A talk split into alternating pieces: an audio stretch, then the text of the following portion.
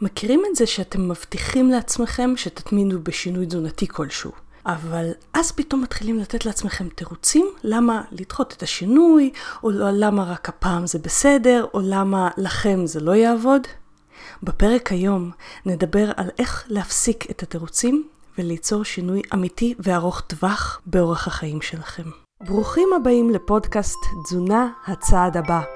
כל הנושאים החמים ביותר וכל מה שעובד בתזונה.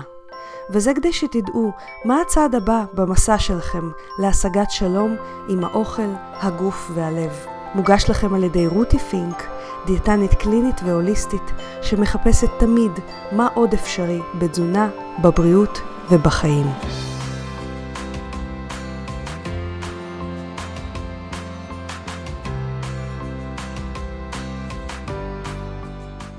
היי חברים, למי שלא מכיר אותי, אני רותי פינק, דיאטנית קלינית והוליסטית, שעוזרת לאנשים לאזן משקל, אכילה רגשית וסוכר, בעזרת כלים פסיכולוגיים מעמיקים, תזונה דלת פחמימות וצאן לסירוגין. והנושא שלנו היום הוא תירוצים. התירוצים שאנחנו נותנים לעצמנו, התירוצים שאנחנו נותנים לאחרים, כדי להצדיק מעשים שאנחנו עושים שהם באמת באמת לא מיטיבים עבורנו בתחום התזונה שלנו, מפריעים לנו לבצע את מה שבאמת החלטנו לעשות, אבל הם פשוט באים וגורמים לנו לעשות את זה בצורה שאנחנו לא רוצים. אנחנו הולכים לדבר היום על מנגנונים פסיכולוגיים מרתקים, שההבנה שלכם תעזור לכם לצאת לחופשי מהתרצת הנפוצה וליישם את השינויים שמחכים לכם כבר הרבה זמן. למשל, אולי אתם מכירים את זה שהבטחתם לעצמכם נגיד שמחר אתם מתחילים תזונה דלת פחמימות, אתם נחושים, אתם על זה, אתם קראתם את זה, אתם כבר יודעים למה אתם רוצים לעשות את זה, יש לכם מוטיבציה מפה ועד להודעה חדשה, למחרת אתם מתעוררים מלאי מרץ, היום זה הולך לקרות.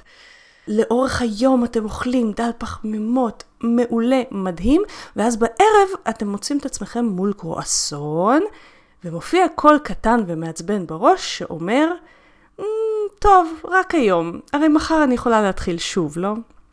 שלום, הכרתם הרגע תירוץ פנימי. או שאולי החלטתם להתחיל צום לסירוגין נגיד. קבעתם את השעות שבהם תאכלו ואת השעות שבהם תצומו. למדתם מראש איך להתמודד עם רעב, דרך אגב בקורס שלי אני מלמדת את זה, הקורס אכילה לסירוגין לבריאות והרזייה, יש פרטים בהערות לפודקאסט. אז למדתם איך להתמודד עם רעב, התארגנתם, אתם על זה. אתם יודעים מה לעשות בימים הראשונים היותר קשים, אתם מכווני מטרה, שמתם לעצמכם אפילו אפליקציה שמנטרת את שעות הצום שלכם. ואז מגיע גל רעב, ומופיעה מחשבה קטנה בתוככם. אני רעבה, אני עלולה להרגיש לא טוב תכף, אז כדאי שאני אוכל עכשיו. ואתם שוברים את הצום הרבה לפני שהתכוונתם? שלום, הכרתם עוד תירוץ פנימי כרגע. ואולי אתם דווקא מאלה שמתבוננים באחרים בקנאה, אלה שמצליחים להשיג תוצאות בעזרת תזונה דלת פחמות או צום לסירוגין או כל שיטה אחרת. ואתם מספרים לעצמכם שלכם אין סיכוי לעמוד בזה, כי אתם הורים לילדים קטנים, כי אתם כבר לא, כבר לא בגיל המתאים, כי אין סיכוי שתצליחו להיות מאושרים אי פעם בלי פחמימות או בלי ארוחת בוקר, ותירוצים נוספים? שלום, הרגע הכרתם תירוצים שאנחנו נותנים החוצה. אז בואו נדבר רגע, מה הם תירוצים? יש לנו איזושהי נטייה לשפוט את עצמנו כשאנחנו שמים לב שאנחנו מתרצים. להסתכל על החלק הזה שמתרץ בתוכנו במין התנשאות כזאת, של מה אני מתרצת, כאילו מה, אני לא יודעת מה המציאות? אז חשוב מאוד, קודם כל ולפני הכל, לנרמל את התירוצים. אנחנו מיד נדבר מה עושים איתם, אבל חשוב להבין כמה הם נפוצים ונורמליים. בתכלס, תירוצים זה מנגנון פסיכולוגי שהכוונה שלו טובה. הכוונה שלו היא לשמור עלינו, ותכף אתם תראו איך. הוא לא נועד לשים לנו מקלות בגלגלים, הוא נועד לשמור עלינו מפני כאבים, או לוודא שדברים חשובים לנו יותר מתבצעים עדיין. אם זה נשמע לכם קצת כמו סינית עתיקה, אז אני מבטיחה לכם שבסיום הפודקאסט תבינו על מה אני מדברת. חשוב גם להבין שתירוצים זה מנגנון שמנהל אותנו כי הוא לא מודע. זה מנגנון, והוא לא מודע. ברגע שהוא נעשה מודע, אוטומטית הוא יכול לנהל אותנו פחות. כלומר, אתם תראו גם לאורך כל הפודקאסט הזה כמה אני אדבר על העניין של מודעות. מודעות היא משהו שבלעדיו תכלס מאוד קשה ליצור תהליך שינוי. ומהרגע שיצרנו מודעות לסיבה מאחורי התירוץ, יש לנו את האפשרות לפעול. אז מה הסיבות שמתחת לתירוצים? בתכלס, מתחת לכל תירוץ, כל תירוץ שתחשבו עליו, אפילו לא רק בתזונה, תכף ניתן לכם אה, אה, דוגמאות בתזונה, אבל לא רק בתזונה, מתחת לכל תירוץ מסתתרות ארבע אפשרויות של למה התירוץ הזה בכלל נוצר בתוכנו, בין אם שלטנו בזה ובין אם לא. ואתם תכף תראו שכל אחת מהאפשרויות האלה יש לה בעצם כוונה מיטיבה. אז בזמן שהתירוץ עצמו לכאורה מזיק לנו, בפועל הלא מודע שלנו מקפיץ לנו את התירוץ הזה כדי להיטיב איתנו, לא כדי להזיק למטרות שלנו. פשוט מה שקורה בפועל זה כמו באמירה שאני נורא אוהבת ברוסית. אמ, רציתי כמו יותר טוב, יצא כמו תמיד. כאילו, הלא מודע שלנו רוצה יותר טוב. יש לו איזה אוטומטים שהוא פועל בהם, ובתכלס הוא מזיק למטרות שלנו נראות לכאורה חשובות יותר, אוקיי? אז אנחנו הולכים לדבר עכשיו על ארבע המקורות לתירוצים, ועם כל מקור אנחנו ממש נתעכב מה עושים כדי להפסיק, קודם כל להאמין לתירוצים שלנו, ואשכרה להתחיל ליישם את השינויים בפועל שאנחנו רוצים במקום לתרץ. ואני מזכירה לכם, תירוצים לא באים כדי להקשות עלינו. פשוט התפקיד שלנו הוא למצוא איך להיטיב עם עצמנו ללא הצורך של לא מודע שלנו להקפיץ את התירוצים האלה. אם זה נשמע לכם סיסמה כרגע, מיד תבינו למה אני מתכוונת. אז הסיבה הראשונה שתירוצים נוצרים בתוכנו, היא מושג פסיכולוגי שנקרא דיסוננס קוגניטיבי. ובבסיס שלו שוכנת הנטייה של הנפש שלנו, על המודע שלנו, ליצור עקביות בין התפיסה למעשים שלנו. למשל, אם אני אומרת שאני אדם ישר, ואני נוהגת ביושרה, יש לי הרמוניה פנימית, אין לי דיסוננס. דיסוננס זה חוסר התאמה. אין לי דיסוננס, יש לי הרמוניה פנימית, אבל אם אני אומרת שאני אדם ישר ואני משקרת, אני חווה דיסוננס. דיסוננס קוגניטיבי זה כשיש לנו תפיסה מסוימת, אני למשל אדם ישר, אבל המוח שלי לא מצליח להבין, או הלא מודע שלי לא מצליח להבין, אם אני אדם ישר, איך זה קורה שאני למשל משקרת, ואז נוצר המצב הזה של דיסוננס קוגניטיבי. לנפש יש נטייה ליישב את הסתירה הזאת כדי שנרגיש כאילו המעשים והתפיסות שלנו הם באותו קו. יש מלא מחקרים שהדגימו את זה. אני אתן לכם אבל דוגמה בתחום האוכל. למשל, אם החלטתי שאני לא אוכלת יותר סוכר, נגיד כי אני עושה תזונה קטוגנית, ופתאום אני לא עומדת בפיתוי ומתחילה לחשוב על, אפילו רק לחשוב על לאכול את העוגה, שנייה לפני כן תופיע בתוכי מחשבה שהרבה פעמים היא לא תהיה מודעת בכלל, שמצדיקה את הפעולה הזאת. זה יכול להישמע כמו, טוב, רק הפעם ומחר אני אחזור לקטוגני, או צריך לחיות ולא להיות קיצוניים, או מה, כולם אוכלים ואני לא. וזה למרות שלגמרי הייתי בטוחה שאני הולכת לאכול קטוגני בזמן הקרוב. איך זה קרה? כי אני עומדת לעשות משהו שהוא לחלוטין לא מתיישר עם התפיסה שלי, והתפיסה שלי היא שאני צריכה להוריד מתוקים למשל ולאכול קטוגני, אבל אני עומדת לעשות את זה, אז הלא מודע שלי מנסה לגשר את הדיסוננס הקוגניטיבי הזה על ידי זה שהוא משנה את התפיסה שלי, לא את הפעולה שלי. דיסוננס קוגניטיבי יכול להפעיל אותנו רק כשהוא לא מודע. בגלל זה אמרתי לכם שהמחשבה הזאת, התירוצים האלה, יכולים להיות מאוד מאוד לא מודעים עד שאנחנו לא מתחילים להעלות אותם למודע. כל פעם שאנחנו עושים משהו שלא מתיישר עם התפיסה שלנו על מי שאנחנו, נוצר הדיסוננס הקוגניטיבי והנפש תהיה מספיק מוכנה לשנות את התפיסה שלנו כדי שאפילו נאמין בתפיסה אחרת כדי להצדיק את הפעולות שלנו. ככה קרה, קרה הנאציזם. ככה קורים המון דברים נוראים, אבל ככה גם קורים דברים טובים, כן? זה לא שדיסוננס קוגניטיבי הוא רק רע. אבל חשוב להבין שאם אנחנו עומדים לעשות פעולה שלא מיטיבה איתנו, האוטומט שלנו הוא ליישר את הערכים שלנו עם הפעולה הזאת, או לא לעשות אותה, אוקיי? ואם אנחנו ממש ממש עומדים לעשות אותה, כנראה שהנפש שלנו ישרה אותנו לכיוון הפעולה, ולא שאנחנו ישרנו את הפעולה לכיוון הנפש שלנו, אוקיי? עכשיו, למה אני מדגישה לכם שדיסוננס קוגניטיבי יכול להפעיל אותנו רק כשהוא לא מודע? כי זה פתח היציאה שלנו.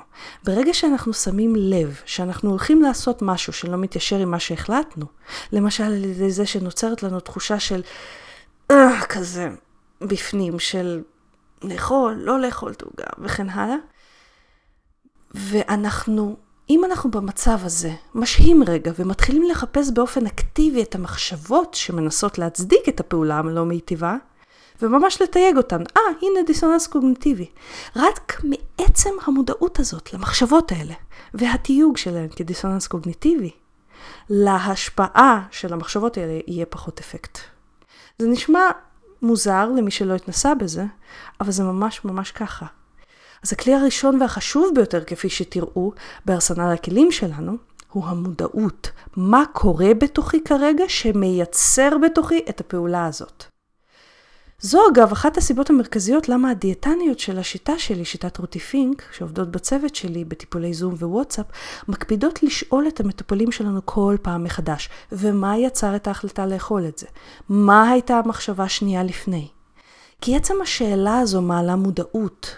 היא יוצרת התכווננות של האדם לשים לב, או בפעם הבאה, מה באמת הייתה המחשבה מתחת לפעולה, ואז לזהות אותה כמובן כדיסוננס קוגניטיבי, או משהו אחר ש... גם תכף נדבר עליו, כי יש עוד סיבות לתירוצים. אז ברגע שאנחנו מעלים מודעות, אנחנו יכולים אשכרה לשים לב שזה דיסוננס קוגניטיבי, וברגע שאנחנו מעלים מודעות, הדיסוננס הקוגניטיבי הוא כבר לא לא מודע, הוא במודע.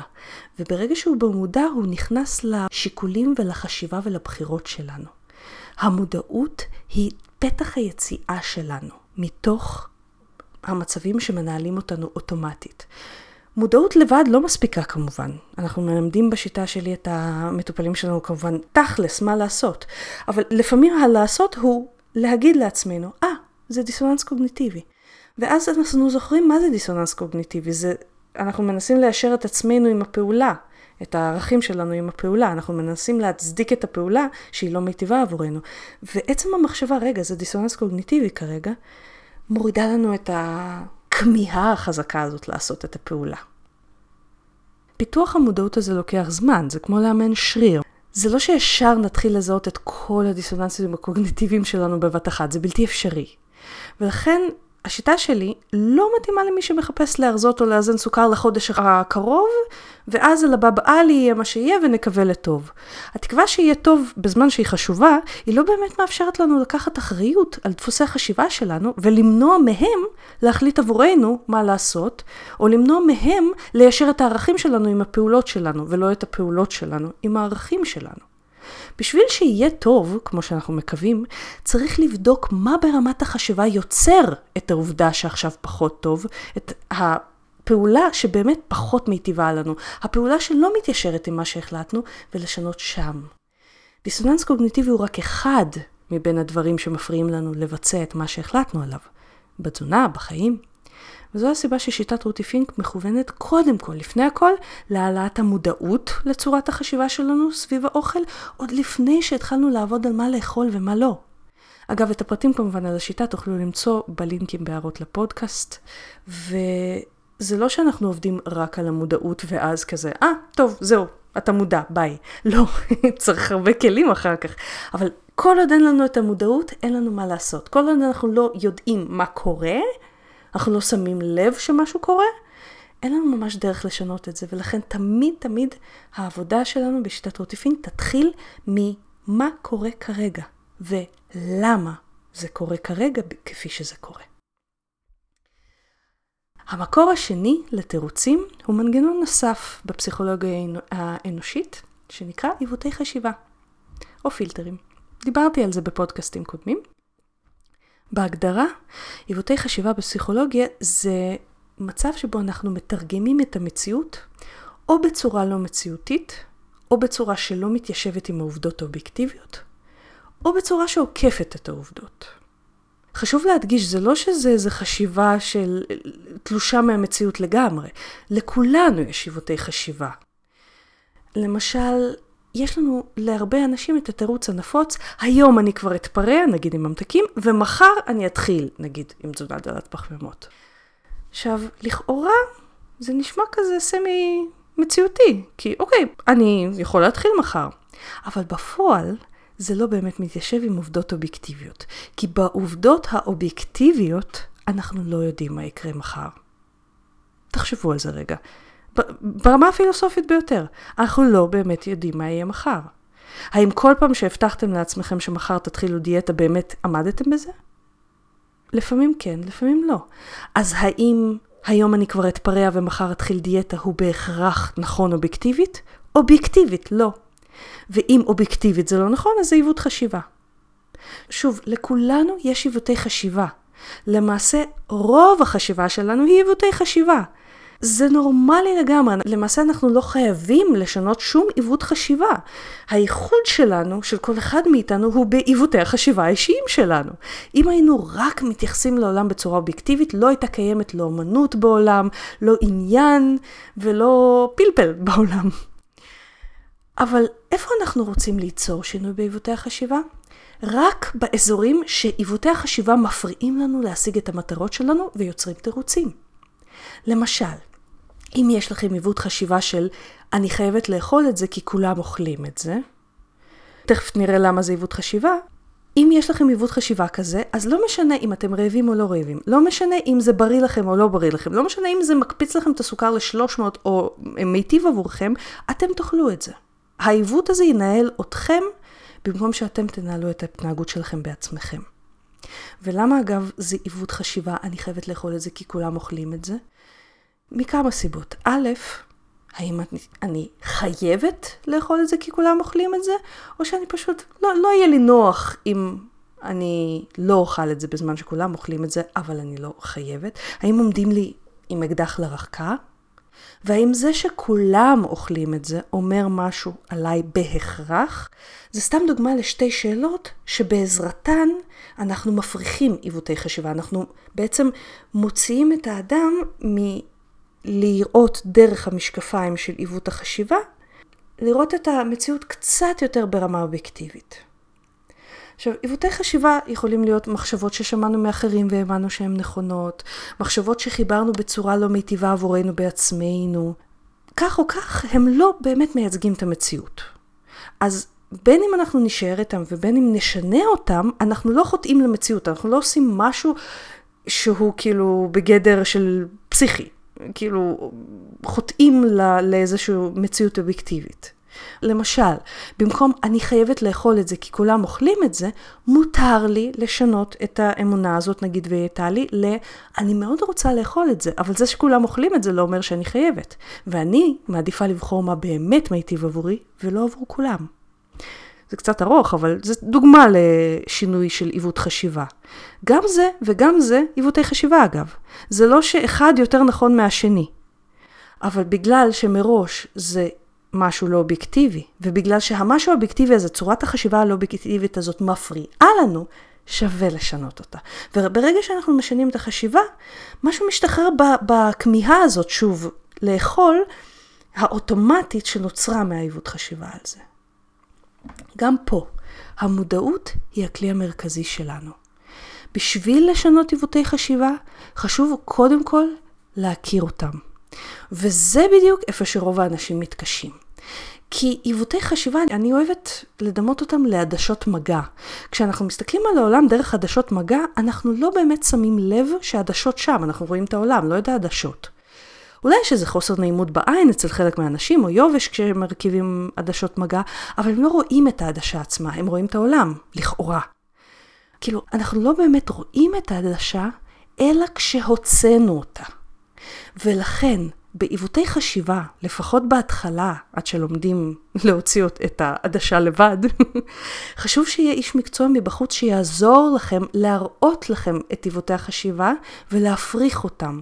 זו הצורה שבה אנחנו מוציאים את עיוות החשיבה מהעין כדי לראות אובייקטיבית יותר, או לפחות לראות מיטיב יותר עבור המטרות שלנו. יש לזה כמה טכניקות, אחת מהן עוסקת בלשאול כמה דברים שממש ממוטטים את עיוות החשיבה ומראים לנו מה המציאות האובייקטיבית. אבל כל עוד לא הראו לכם לפחות כמה פעמים עיוותי חשיבה שלכם האישיים בתוך התירוצים האישיים שלכם, מאוד מאוד קשה לא להאמין להם. כי אנחנו מאמינים לעיוותי החשיבה שלנו, אנחנו מאמינים שזו המציאות האובייקטיבית, בזמן שזה עיוות ולא המציאות. ולכן מישהו צריך להוציא את העדשה מהעין שלנו כדי שבאמת נראה את המציאות, ואז אנחנו נבין שהרכבנו עדשה. אז בכל הטכניקות האלה להוצאת העדשה הזו, אנחנו עוסקים בשיטת רותי פינק.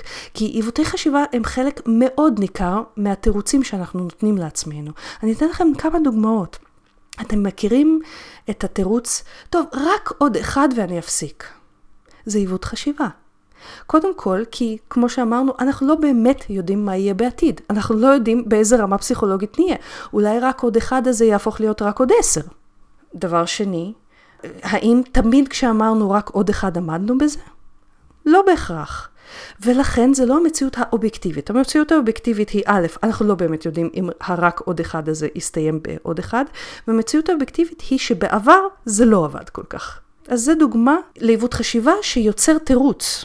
כי רק עוד אחד זה סוג של תירוץ, אבל זה בתכלס עיוות חשיבה. אנחנו מאמינים לעצמנו שזו המציאות, בזמן שזה לא המציאות. דוגמה נוספת לעיוות חשיבה. היום מותר לי כי השלם את החסר, כי זה יום חגיגי, כי זה ראש השנה, כי זה יום הולדת, כי אנחנו בחו"ל, טרללי טרללה. שלא תבינו אותי לא נכון, מותר לכם, אוקיי? בשיטה שלי אנחנו לא עובדים עם מותר ואסור בכלל. אנחנו יוצאים מחוץ לתפיסה הזאת של מותר ואסור. אה, על זה יש לי הרבה פודקאסטים אחרים. אבל אני רוצה להדגים לכם למה זה עיוות חשיבה ולא אובייקטיבית. היום מותר לי כי נגיד זה יום, זה יום ההולדת שלי. מה הקשר בין זה ש... שיש לי יום הולדת לבין זה שמותר לי? מותר לי תמיד, זה לא שירד ברק מהשמיים ויאסור עליי. זה לא שיחזיקו אותי בכלא אם אני אוכל את זה, נכון? אז אין קשר בין היום הולדת לבין המותר לי. זה מין צירוף כזה של שני דברים שהם עובדות לכדי עיוות, אוקיי? גם בכל יום אחר מותר לי. ואם זה נגיד יום ההולדת שלי, האם זה אומר שאני חייבת אם מותר לי? אוקיי? אז זה כל מיני הפרחות של עיוות החשיבה הזה. כי במציאות האובייקטיבית מותר לי כל יום, לא רק ביום הולדת. במציאות האובייקטיבית ביום ההולדת שלי, מבחינת נגיד, סתם דוגמה, אם אני סוכרתית, חלילה, אם אני סוכרתית גם ביום הולדת שלי וגם מחוץ ליום הולדת שלי, הגוף יגיב אותו דבר לנגיד ממתק, אוקיי? זה לא שביום הולדת הסוכר לא יעלה ובשאר הימים כן. אז יש לנו פה עיוות חשיבה. עוד תירוץ נפוץ זה בא לי את זה ולכן אני חייבת את זה. אתם מכירים את ה... בא לי, ואז כזה אין ויכוח עם הבא לי הזה, מה, איך אני אפריך את הבא לי? בא לי, זהו, בא לי. אז מתחת לבא לי מסתתר עיוות חשיבה של בא לי ולכן אני חייבת. ולמה זה עיוות חשיבה? כאילו לכאורה, איך תפריכי אובייקטיבית את זה שבא לך? כאילו, בא לך, אז בא לך, נכון? כאילו, איך מתווכחים עם זה? לא מתווכחים עם זה. בודקים מה המציאות האובייקטיבית. אם בא לי, האם תמיד זה אומר שאני חייבת את זה עכשיו? האם כל בא לי אי פעם סיפקתי? האם אני חייבת לספק כל בא לי? הפרחה, זה הייתה הפרחה. ניסוח מחדש שהוא מטיב יותר למטרה שלכם, יכול להיות למשל, נכון, מאוד מאוד בא לי את זה כרגע. ואני אולי אפילו חושבת שאני חייבת את זה, אבל אני לא באמת חייבת את זה. ובאותה מידה בא לי גם להרזות, לאזן סוכר, ווטאבר, אוקיי? השלם את החסר. זו דוגמה לניסוח מחדש של העיוות בצורה שהוא ישרת אתכם.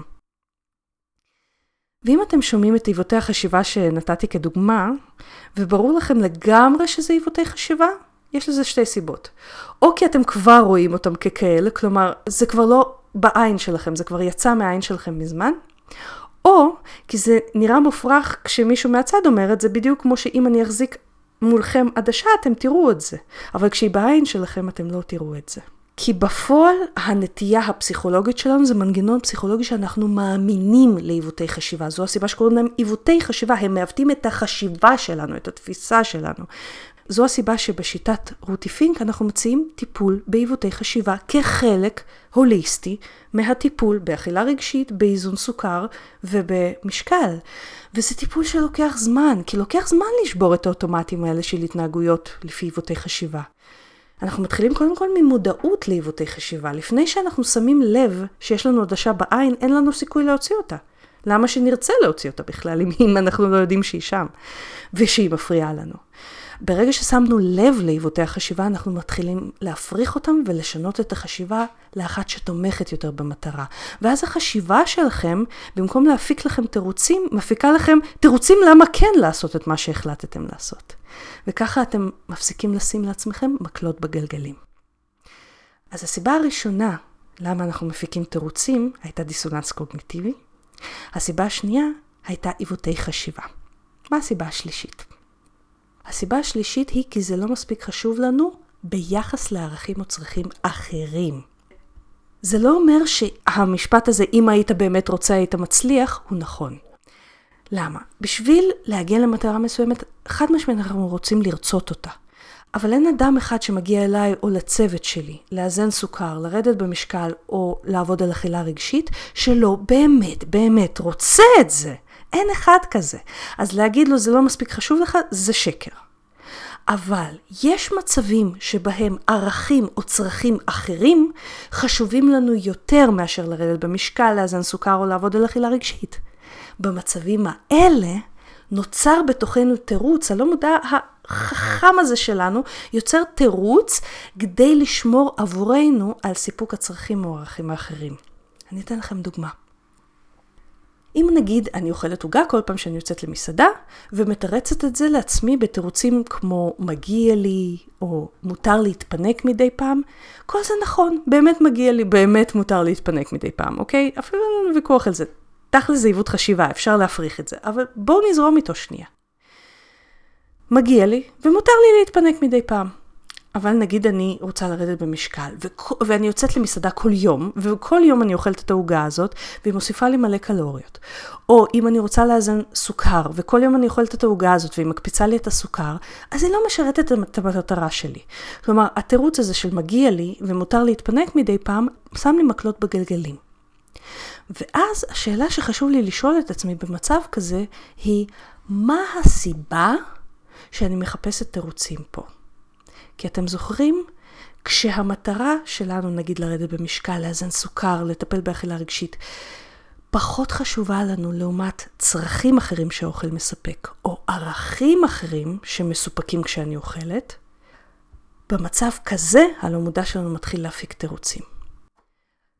אז מה הצורך או הערך שחשוב לי כרגע יותר מאשר להקפיד על התזונה שלי ולרזות או לאזן סוכר?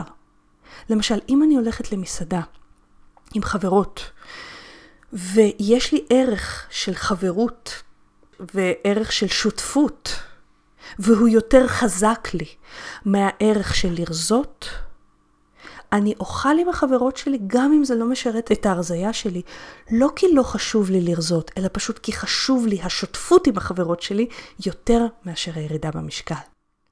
או למשל, אם אני הולכת ובכל ארוחה משפחתית אני אוכלת דברים שמקפיצים לי סוכר, נגיד, ואני מספרת לעצמי תירוצים של טוב זה רק יום שישי, טוב זה אימא בשלה, מה אני אאכזב אותה וכאלה, ואני מתחילה לשאול את עצמי, מה הסיבה שאני מחפשת תירוצים פה? מה הצורך או הערך שחשוב לי כרגע יותר מאשר להקפיד על התזונה שלי? אחד הדברים שיכולים לעלות זה למשל משפחתיות כערך, או חוסר הרצון לאכזב, כלומר הרצון למצוא חן, או הרצון לרצות.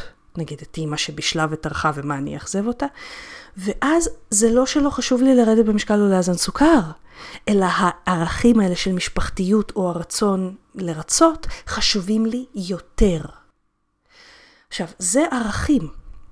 והערכים האלה, כשיש לי ערך יותר חשוב מהערך שתומך במטרה שלי, הערך שהיותר חשוב, משפחתיות, חברות, ווטאבר, בדוגמאות שנתתי לכם, הם מנווטים את ההתנהגות שלי, ואז נוצר דיסוננס קוגנטיבי ואנחנו מחפשים תירוצים. עכשיו, זה לא חייב להיות ערך, זה יכול להיות גם צורך. למשל, אם אני הולכת בסוף יום עבודה ואוכלת דברים שלא מיטיבים עבורי, זה יכול להיות כי כל כך נגמרתי ביום העבודה שלי מבחינת אנרגיה רגשית. אני מצוצה, אני כמו צימוק, נגיד, כן? אה, כי היה לי לחץ בעבודה וכי היה לי עומס ולא לא, לא התחשבתי בעצמי ודרכו עליי או משהו כזה. יש פה צרכים, יש פה צרכים לראות את עצמי, יש פה צרכים למלא את האנרגיה הרגשית שלי, יש פה צרכים להוריד לחץ. ובואו נודה במציאות, אוכל בהחלט מרגיע, אוכל נותן לנו תחושה שאנחנו מתמלאים במשהו, ואז הרצון לספק את הצורך הזה הוא חשוב יותר באותו הרגע ודחוף יותר באותו רגע, מאשר הרצון לרזות או לאזן סוכר וכן הלאה. אז זה לא שאם היינו באמת רוצים זה היה מצליח. לא, אנחנו רוצים. אלא השאלה היא, קודם כל, איך אנחנו יוצרים את זה שהערך שתומך במטרה שלנו, נגיד בריאות, יהיה חזק לא פחות מהערך שמפריע לנו, או איך אנחנו מספקים את הצרכים שלנו שלו דרך האוכל. אוקיי? אז במצבים כאלה בשיטת רוטיפינג אנחנו יוצרים יישור מחדש בין המטרה שלנו לרזות לבין הערכים או הצרכים הלא מודעים האלה. וכן, רבים וטובים בהתחלה חושבים שאין להם צרכים רגשיים או ערכים שהם אוכלים בגללם, ולא מבינים מדוע הם ממשיכים לאכול ולתרץ לעצמם, וחושבים למה אנחנו חופרות ככה. אבל כשהדיאטנית שעובדת איתם בשיטה שלי מתחילה לשאול אותם את השאלות הנכונות, מהר מאוד מגיעים למה הצורך או הערך שבגללו חיפשנו תירוץ להמשיך לאכול. רק לא לוותר על הסיפוק או הצורך או הערך הזה. אז כן, גם פה, המודעות, השאלה הנכונה של מה קורה לי שאני מחפשת תירוצים, מה אני, מה חשוב לי פה יותר כרגע מהמטרה שלי לרדת במשקל שמתבטא בהתנהגות שלי, או שאלות אחרות, אה, בהחלט מעלים את המודעות, וברגע שיש לנו מודעות, אנחנו יכולים בעזרת כלים שלמשל אנחנו עובדים איתם בשיטת רוטיפינק ויש שיטות נוספות, בעזרת כלים מסוימים אנחנו יכולים לעשות יישור בין הערכים האלה, או שאנחנו יכולים למצוא דרכים נוספות לספק את הצרכים. אז זו הסיבה השלישית שאנחנו מתרצים, כי יש לנו שם משהו יותר חשוב מזה. לא כי לא חשוב לנו, אלא משהו יותר חשוב. הסיבה הרביעית, ואני חושבת שהיא אם כל הסיבות בתכלס, היא אני אגיד אותה, ואז אני אבקש מכם להמתין עד ההסבר, אבל כששומעים את ההסבר, לא רק שמשהו נרגע בתוכנו, אלא אסימונים נופלים. הסיבה הרביעית למה אנחנו מתרצים, היא כי אנחנו חוששים או לא רוצים להגיע לחוסר נוחות או חוסר נעימות. תנו לזה לשקוע רגע. כל פעם שאנחנו משנים איזשהו הרגל, זה מתחיל מאיזושהי חוסר נעימות. כי נעים לנו לעבוד באוטומט. וכשאנחנו משנים אוטומט, זה בהתחלה לא נעים. לרוב זה לא נעים בהתחלה. וכשאנחנו חוששים מחוסר נוחות או חוסר נעימות, אנחנו מנסים לברוח ממנה. אנחנו מנסים לעשות את כל הדברים שימנעו מאיתנו חוסר נוחות או חוסר נעימות. אני חושבת שזה הבסיס להרבה מאוד אתגרים נפשיים במאה ה-21, הרצון להימנע מחוסר נוחות, חוסר נעימות או אפילו כאב רגשי. למשל, כשאנחנו אומרים בא לי והולכים לקחת את זה, ממה אנחנו בעצם מנסים להימנע? מחוסר הנוחות שבלא לקחת את זה. כן, כי אם בא לי ואני לא אקח, יהיה לי לא נעים, נכון? אבל הנה ה-game changer. חוסר נוחות לא שווה סבל. יש סבל ויש חוסר נוחות. סבל קורה כשאני בורח מחוסר הנוחות במקום לתת לה להיות. אני אחזור על זה שוב ואז אני אסביר. חוסר נוחות לא שווה סבל. אנחנו יכולים להיות בנוחות בחוסר הנוחות. מתי אנחנו נסבול? אנחנו נסבול כשאנחנו נברח או ננסה לברוח מחוסר הנוחות במקום להיות בתוכה.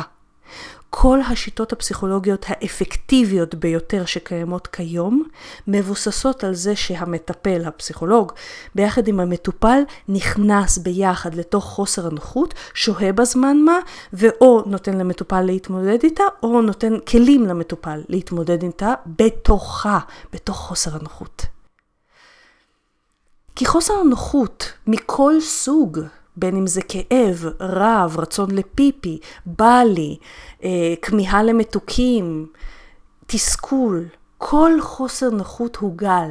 הוא מתחיל, עולה, ואם אנחנו לא מתניעים במחשבות את זה, אלא רק תופסים את זה כ, אה, מעניין, אני חווה כרגע חוסר נוחות, הוא גם יורד לבד. דיברנו על זה בעבר, אה, ואנחנו בשיטת רוטיפינק מתעסקים הרבה הרבה עם זה, כי זה הבסיס גם לוויסות רגשי, כי גם רגש הוא גל. ורגשות לא נעימים הם האם אימא של חוסר נוחות, נכון? אז בשיטה שלי אנחנו מלמדים את האנשים להיות בחוסר נוחות ביחס לשינוי הרגלי אכילה, כי בואו, אין שינוי הרגל אכילה שהוא רק נוח. אפילו לזמן קצר יש חוסר נוחות.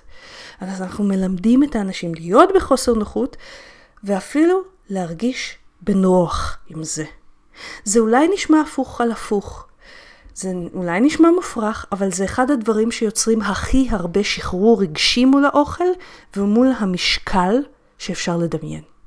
כשאנחנו מפסיקים לברוח מחוסר נוחות ואומרים, מקסימום תהיה חוסר נוחות.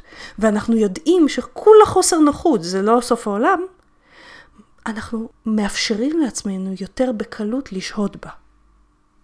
וכן, זה לא תמיד פשוט כמו שזה נשמע. ככל שבימי חיינו רצנו יותר והתרחקנו יותר מחוסר נוחות, ככה חוסר נוחות מפחיד יותר. זה המקום שבו אנחנו מחזיקים למטופלים שלנו את היד ומוליכים אותם עם הכלים שלנו לאט לאט. זה לא דבר שעושים בחודש-חודשיים. הלמידה הזאת של להיות בנוחות בחוסר נוחות. ולכן השיטה שאני לפחות מטפלת בה לא מתאימה של לזבנג וגמרנו. זבנג וגמרנו זה קחו תפריט וביי.